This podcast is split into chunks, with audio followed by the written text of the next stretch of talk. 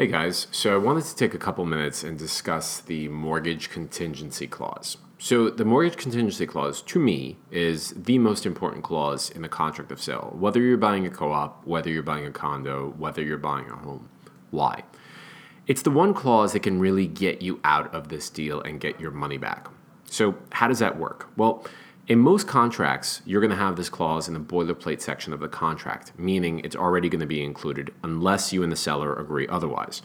What this clause basically says is the following If you, buyer, apply to an institutional lender, whether that's Wells or Citi or Mortgage Masters or whatever, and you apply in good faith and you send them the documents, and Wells or Citi or whoever the lender is says, sorry, we're not going to give you a mortgage, you get your money back. You get that 10% back that you actually put down.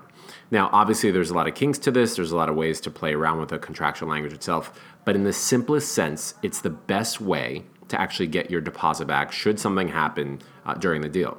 Now, many of you think, look, nothing's going to happen in my deal. I'm employed. I, you know, have a great credit score. My banker told me that I'm pre-qualified. That's all awesome. Things happen all the time, and I've seen it happen. So, what could potentially happen? Well, you could potentially lose your job, God forbid. And because you lose your job, you lose your employment. And because you lose your employment, you're going to have a big problem with the mortgage, right? So it's much better to have a mortgage contingency clause that allows you to get out before you get something called a mortgage commitment from the bank itself. Um, another reason that I've seen, honestly, that's increased over the past two years is identity fraud. So if someone gets a hold of your identity and they start, you know, banging out credit card after credit card after credit card, your credit score is going to plummet and when your credit score plummets, the bank's going to go, I'm not going to lend you this money anymore. So, super important to have this clause in the contract of sale.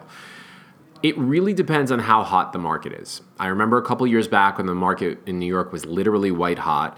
Every single seller said, Hey, you want to apply for a mortgage? That's totally cool. We're not going to give you this contingency though. You can apply for it, and if you don't get it, the risk is on you.